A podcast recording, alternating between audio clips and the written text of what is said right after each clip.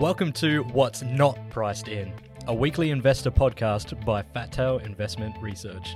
In a world of confusion and rapid change, experts Kiryll Prakapenka and Greg Canavan look behind the headlines to unveil the hidden opportunities within the Australian stock market. Now, let's dive into today's episode. G'day, everyone, and welcome to another episode of What's Not Priced In. Uh, I was missing in action last week. Uh, I was over in the States for a week on a, on a business trip. Uh, it was an excellent trip. Uh, probably tell you more about that in, in future episodes. But for today, we've got a special guest. Uh, James Cooper, our resident commodity analyst, is joining us. James, how are you, mate? Uh, good, thanks, Greg. Thanks for inviting me along. No worries. Well, Kiryll's out of out of action for a, a couple of weeks, and always good to have fresh guests with with new perspective. Uh, and being commodities analyst, commodities have, have really felt, I guess, the brunt of a lot of the selling uh, when there are liquidity issues in the market, especially the junior miners uh, really take a hit. But before we get into talking about uh, commodities in general and some of the bigger themes that are going on in the markets, uh, Fat Tail Investment Research uh, readers and subscribers, they'll be well aware of your background. But for those who are listening who might not be familiar with who you are and uh, and where you've been previously, uh, maybe just give us a, a brief introduction to your uh, bona fides for commodity uh, investing, mate. Yeah, sure. So I've been involved in um, mostly mining, um, a little bit of finance, um, but all related to mining for about 15 years. Um, and a lot of that has been in the sort of small cap juniors, like the explorers, looking for new deposits. Um, but it's also been in the in the later stage um, producers. So I've really been involved in all the different phases of um, the mining life cycle. Um, as well as that, I've, I've been able had the chance to look at different projects um, across different commodities, and that includes things like copper, iron ore, um, zinc, and uh, gold. Um, so yeah, that all these experiences, I guess, have uh, have enabled me to um, sort of uh, help help and help investors target stocks with uh, strong fundamentals, I suppose, um, identifying what what makes a good company, um, and I think we'll, we'll, probably tap into some of those uh, questions later on. Absolutely, and one thing we probably didn't point out in that introduction is that you are a, former geologist, uh, which is where you've got all this experience across the range of uh, range of different commodities and different projects, uh, et cetera, et cetera. So maybe just quickly tell us what uh, maybe continents you've been on. Where, where, where, have you where have you seen the most action in terms of in terms of digging holes in the ground? Yeah, so mostly in Australia. Um, so South Australia, Western Australia has been the bulk of my experience um, as as a geologist. Yeah, sorry for not pointing that out earlier. Um, it was also back in 2010. I got the chance to work in Zambia, um, and that's just sort of a Central African uh, type country, um, just bordering uh, what's it, Botswana. Uh, to the south, and you've got um, Congo to the north. Now, this is a really important um, spot for copper. It's got the copper copper belt running through the northern part of the country, and that's that's where uh, I was stationed. Um, so on the edge of this traditional copper belt, sort of looking for um, essentially an extension of this this decades old um, copper province. So that was with a company called Equinox Minerals, and this was really one of the darlings of of the last mining boom. Um, and it was taken over uh, while I was at the company um, by Barrick Gold, and that was a really uh, uh, interesting time for Barrick because it was their first sort of foray into into something other than gold. Um, before then, they were the biggest uh, pure gold miner in the world. So um, our projects uh, stood up for them, and um, yeah, it was it was great to great to be there from from the early stages um, with Equinox, and then all the way through with the takeover uh, with Barrick. Um, so seeing these mergers and acquisitions is is quite a common common part of life in in the in the mining industry. We'll be sure we'll be talking about uh, copper in a bit more detail later on in the in the in the podcast. And, and if you are watching, we're going to get into uh, I guess a range of different commodities. We'll be talking about lithium, uh, probably touch on uranium, gold, energy, all those sorts of things. Copper, uh, I know is a big big focus of yours. but before we do that, let's sort of take a step back and look and see, or, or get. I'd like to get your view on where we are in the commodity cycle because a lot of people ask me this question, and my view is that um, we're in a supply constrained commodity world. But you say that, and prices have been falling relentlessly throughout much of 2023. And my rationale or justification for that is that, okay, we're in a cyclical downturn, not necessarily a secular downturn. And I consider secular downturns to be where there's just an oversupply of commodities, they're pushing prices down relentlessly, even though the demand story might be okay.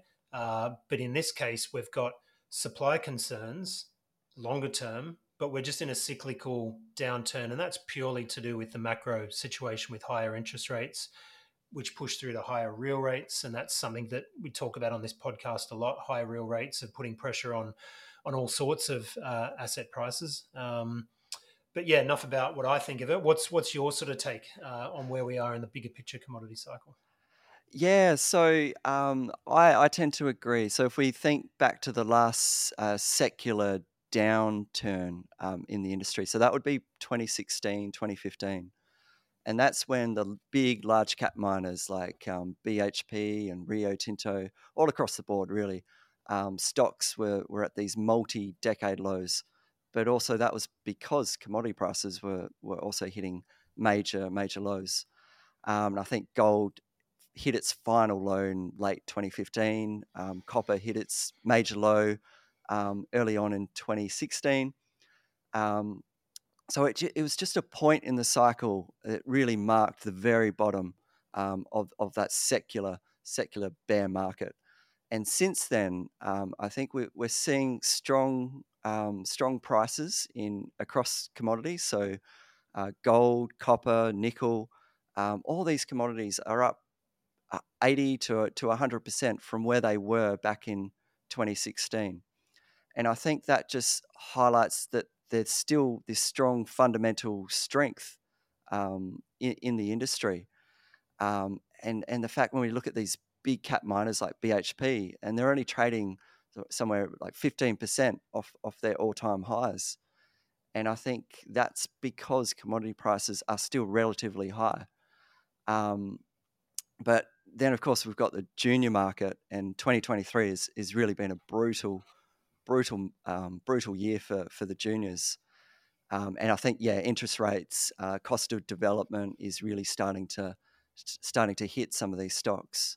Um, but if we think about the long term demand uh, fundamentals, which are still there with with the green energy transition, I mean, governments have have put billions, uh, perhaps close to trillions now to to to make sure that this trend um, does happen. Whether whether it's for better or worse, uh, we won't know. But um, this trend is underway, and I, I, don't think that momentum is is going to shift.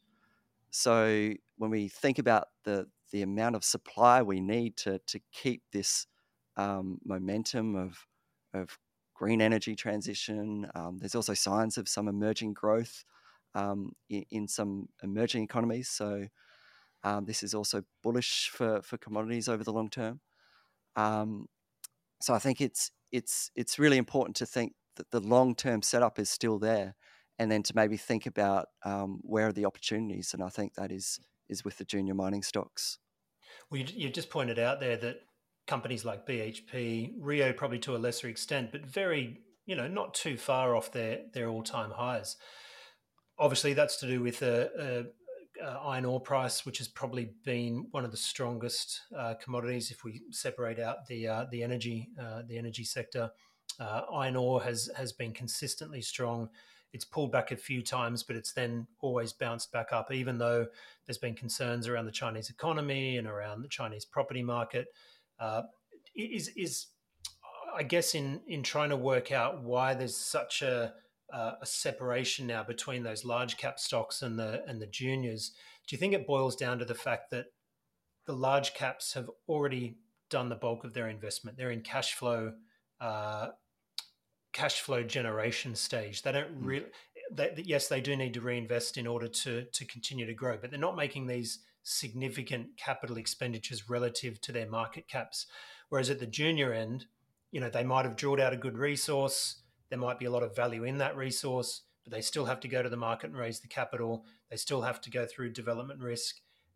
And when you have risk free rates around the world that are bordering on, say, 5% now, the, the US 10 year bond yields getting close to, to 5%, it just puts such a hurdle over the ability of these companies to, to generate or, or to raise that capital and go down that path. And I think now that the, the risk is really being priced in. So even though on the surface, yes, these are risky developments, for the first time in a long time, that is priced in in the value of the equity, right? Because that's fallen to such an extent that the risk and reward now seems very, very compelling.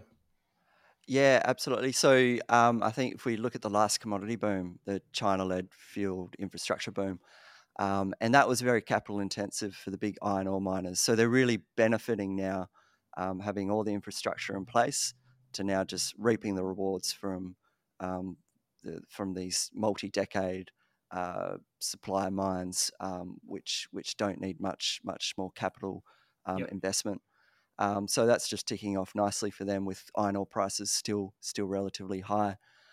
Um, but the important thing for those producers, um, and and not just focusing on iron ore, but more broadly with say copper and um, a lot of the other critical metals, these big miners have you could you could say that they've been quite lazy because they haven't been putting much capital investment over the last 10 years especially exploration where where they just see it as too too high risk. Yep.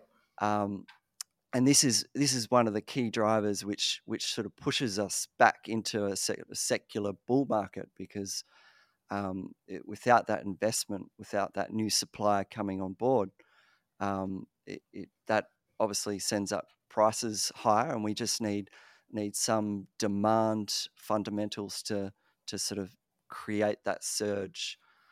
And I think that's kind of where the market is heading at the moment. Um, it's still still sort of ebbing and flowing um, as it gets out of the, the the, the global risks, which is still impacting um, impacting. So, the, devil's devil's advocate question: um, if, if I'm if I'm a if I'm an investor in a in in the uh, let's say not necessarily junior mining, but just you know in some of the developers, uh, and I'm hearing these stories about look, no one's investing in capex. There's there's limited supply. Um, commodity prices are still well above their their lows from the last uh, last secular bear market. And then you look at a situation like uh, Chalice Mining, which I, just pick on Chalice because it's probably high profile.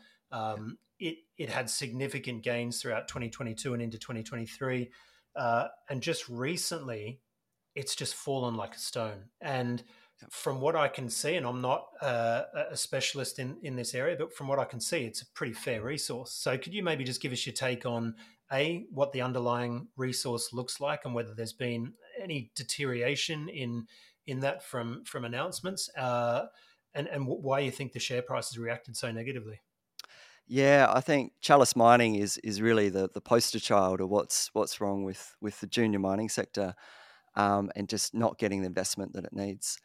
And um, so with Chalice Mining, if if if listeners aren't aware, that that's probably one of the, the best discoveries in Australia over over the last ten years. It it happened in the West Yilgarn region, um, so it's a Julimar deposit and um, it's it's one of the highest grade of, of platinum. It's uh, nickel and copper, so all the all the perfect commodities that you need for this sort of energy transition.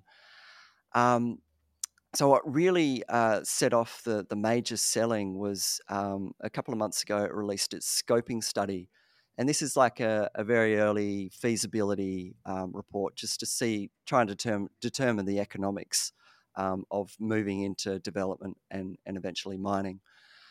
Um, because at the moment, this this is still virtually a, an explorer. Um, it's it's just a very prominent explorer, and it has it did have a have a big market cap for an explorer. Um, but there there are a number of features in that scoping study which investors um, shied away from, and one of it was uh, perhaps maybe a, uh, commodity prices which were a little bit too optimistic, um, and that was given as one of the reasons. Um, but I, I, think it really comes down to just sentiment. So investors um, were still riding this company for the for the discovery potential, exploration, they weren't ready to to to to feel the impacts of of, of the costs involved in in developing a mine. Um, so it, there's a there's I guess a mismatch between um, investors' expectations um, for for taking a stake in these companies over the long term, um, compared with what it costs um, and and the risks in, involved in in in getting a, a, a, producing mine.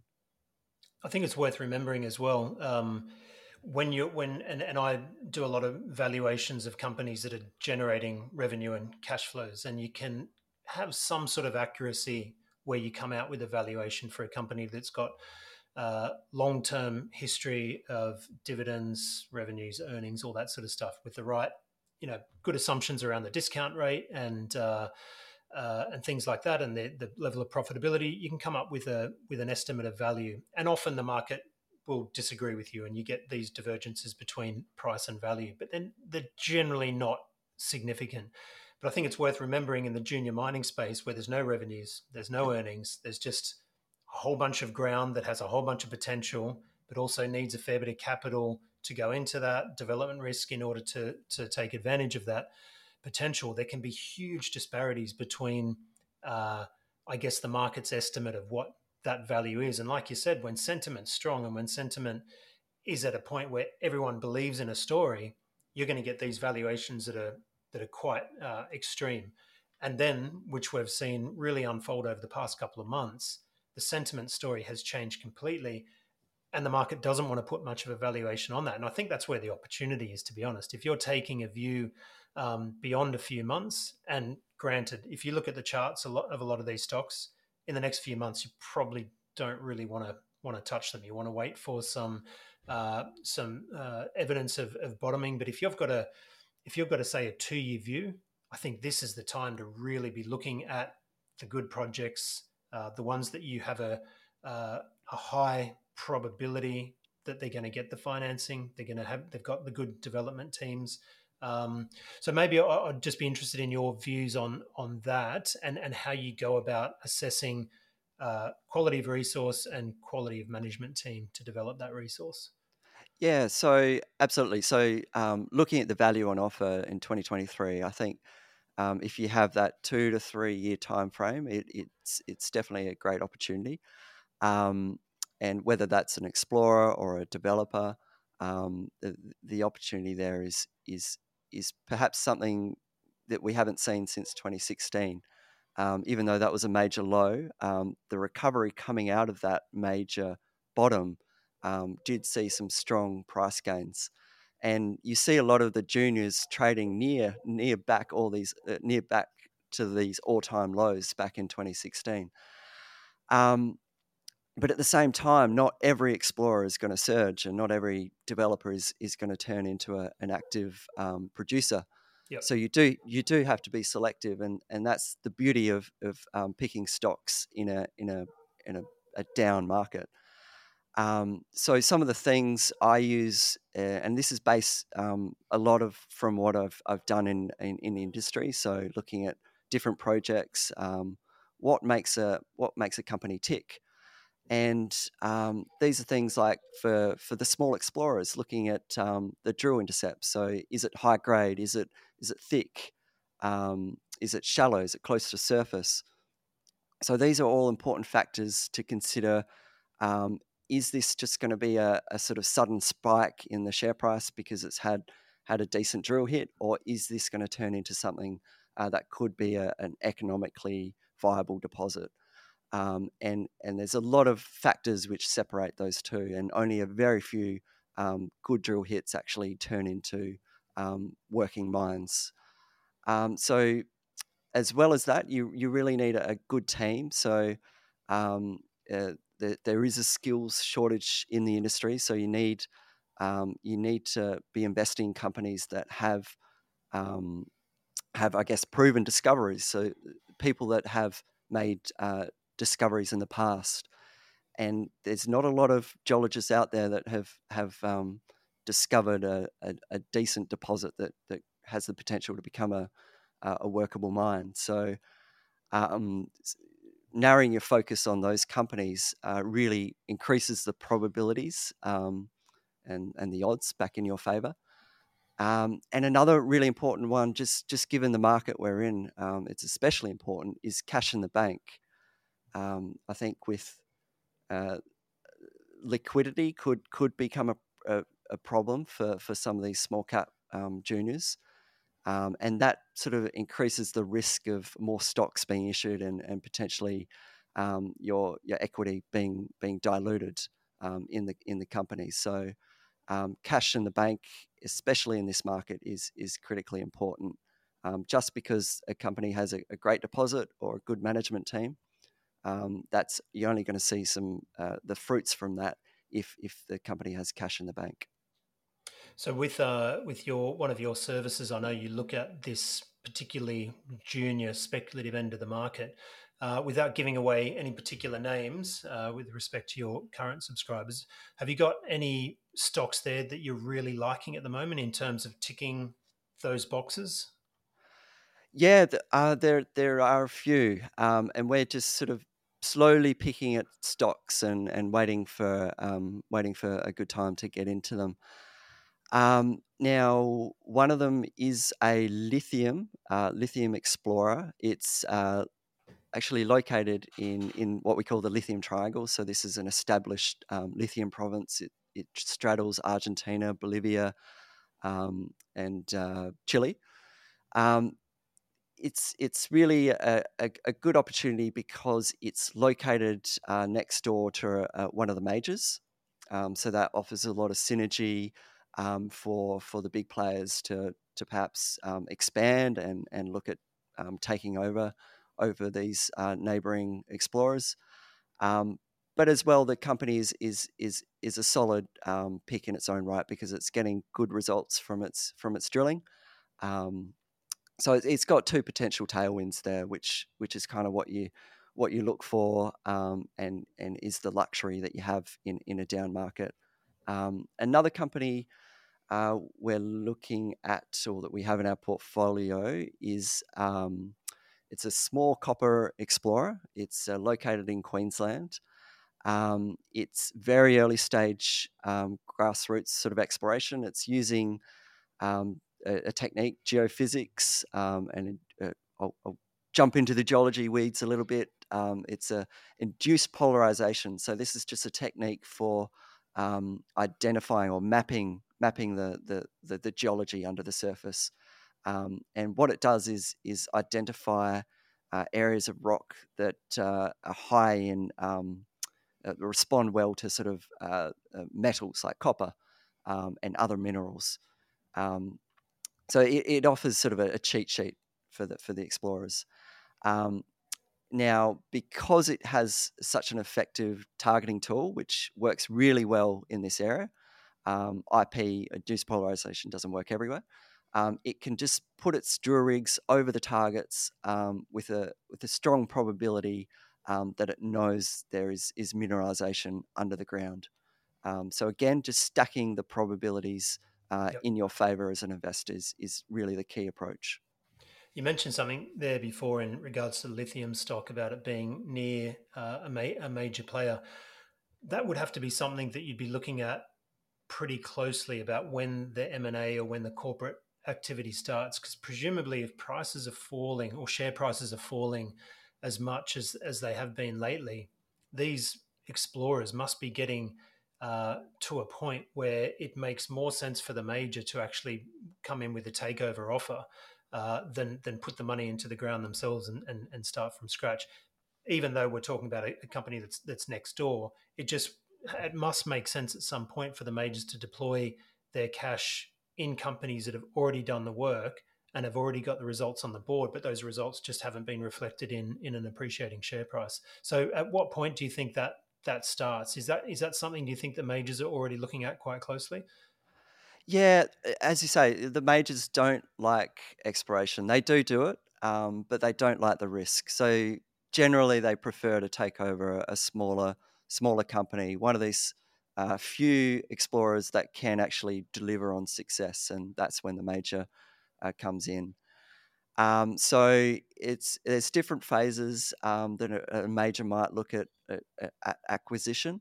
Um, and I think right now, with depressed prices for these junior mining stocks, it's it's certainly a, strat- a strategic um, time for for these uh, big players to enter the market, and we're seeing signs of that. But it's not. Um, it's certainly not not to the levels um, that you would see maybe at the peak of a boom when when when the majors get a little bit overly excited and start paying too much and and and um, go all in. I, I, suppose there's almost two two phases, isn't there? There's the there's the phase where the smart money comes in and buys at the bottom, and then there's the phase where there's too much money and there's just crazy M&A going on right at the top and that's sort of sometimes there's a M&A cycle that marks the bottom and sometimes yep. there's a cycle that marks the top. Yep. No, absolutely. Yeah. So there's there's definitely evidence. Um, I think what you'd call it sort of a healthy level of M and A activity um, is is in play at the moment. Uh, let's move on to a couple of commodities uh, just by themselves. What, what's your what's your favourite few commodities for the next few years? If you only had two commodities to to choose uh, to invest in for the next say three or four years, what would your picks be?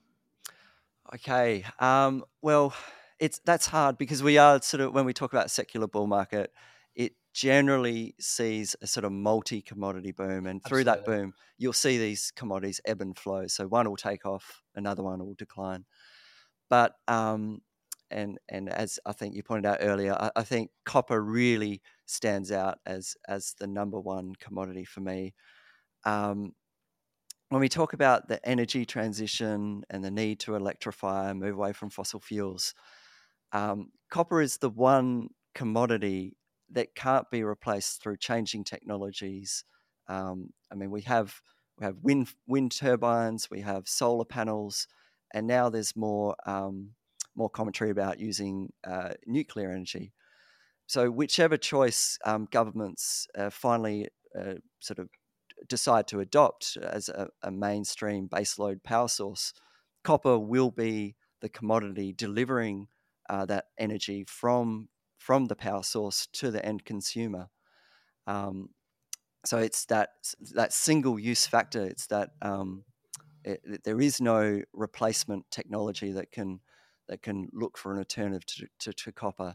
So I think that's why it is a key metal in electrification.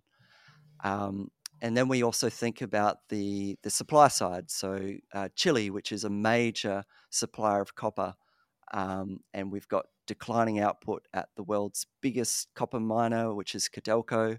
Uh, it's a state owned company. Um, and falling output, I think this company um, uh, is at risk of liquidation. I, I, read from a report with Reuters. Um, so it's it's these risks. Um, it's it's the the supply risk, um, but the strong demand um, outlook for copper is, is really strong. Now I'll try to th- pinpoint one other commodity. I think um, I think rare earths is is still really strong, even though it's it's had a terrible year in 2023. Um, it it it isn't tied to just this green energy transition. It's it's also a really important metal for defense um, and and tech generally. Um, and then we think about where does all where does all this supply come from? And it, it comes China. from China, which 90 percent um, of, of of rare earths, and for for global manufacturers, that that really um, uh, puts them in a difficult spot if we see any sort of ratcheting up in in uh, global tensions between the US, the West, uh, China, and and Russia. So. Um, this would be an event um, I think that would would make uh, rare earths sort of uh, sort of repriced in, in a sort of a, a pretty rapid rapid way. Um, we saw China ban some critical metals, germanium, early in the year. So there's there's every chance we could could see a ratcheting up um, as China uh, sort of plays with the US in this this trade war. And you've got companies like uh, Lynas that's down nearly fifty percent from its peak. Uh, probably some of the most strategically important rare earths assets uh, in the world. I know you look at a lot of the smaller players as well that are developing uh, given that Australia does have uh, considerable rare earths uh, assets uh, throughout throughout various regions uh, in Australia. one other question I wanted to ask you on commodities.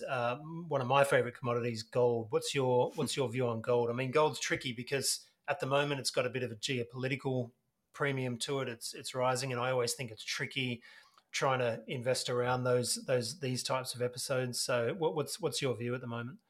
Yeah, um, I think gold eh, really does have, like all commodities, it, has got strong um, fundamentals. I think gold is a really good one to watch because gold often leads um, commodities more broadly. Uh, if you see a, a pickup in gold prices, then you might see other commodities start to follow a few months later. Um, so I do watch gold really carefully for for one of those reasons. Um, it's also, um, I mean, it, it's so tied to to whatever happens in, in the US. So um, rising and uh, rising interest rates. So I think we need to see some um, uh, some evidence that that um, the US is going to back down from from its higher for longer. Um, and I think that would be the the catalyst that would really surge be the surge that that pushes gold past that sort of technical um, two thousand dollars an ounce level. Um, so, and, and think, to your point, gold being a, a, leading indicator, I wouldn't be surprised if it makes that move before the Fed, you know, formally announces anything, because it is such.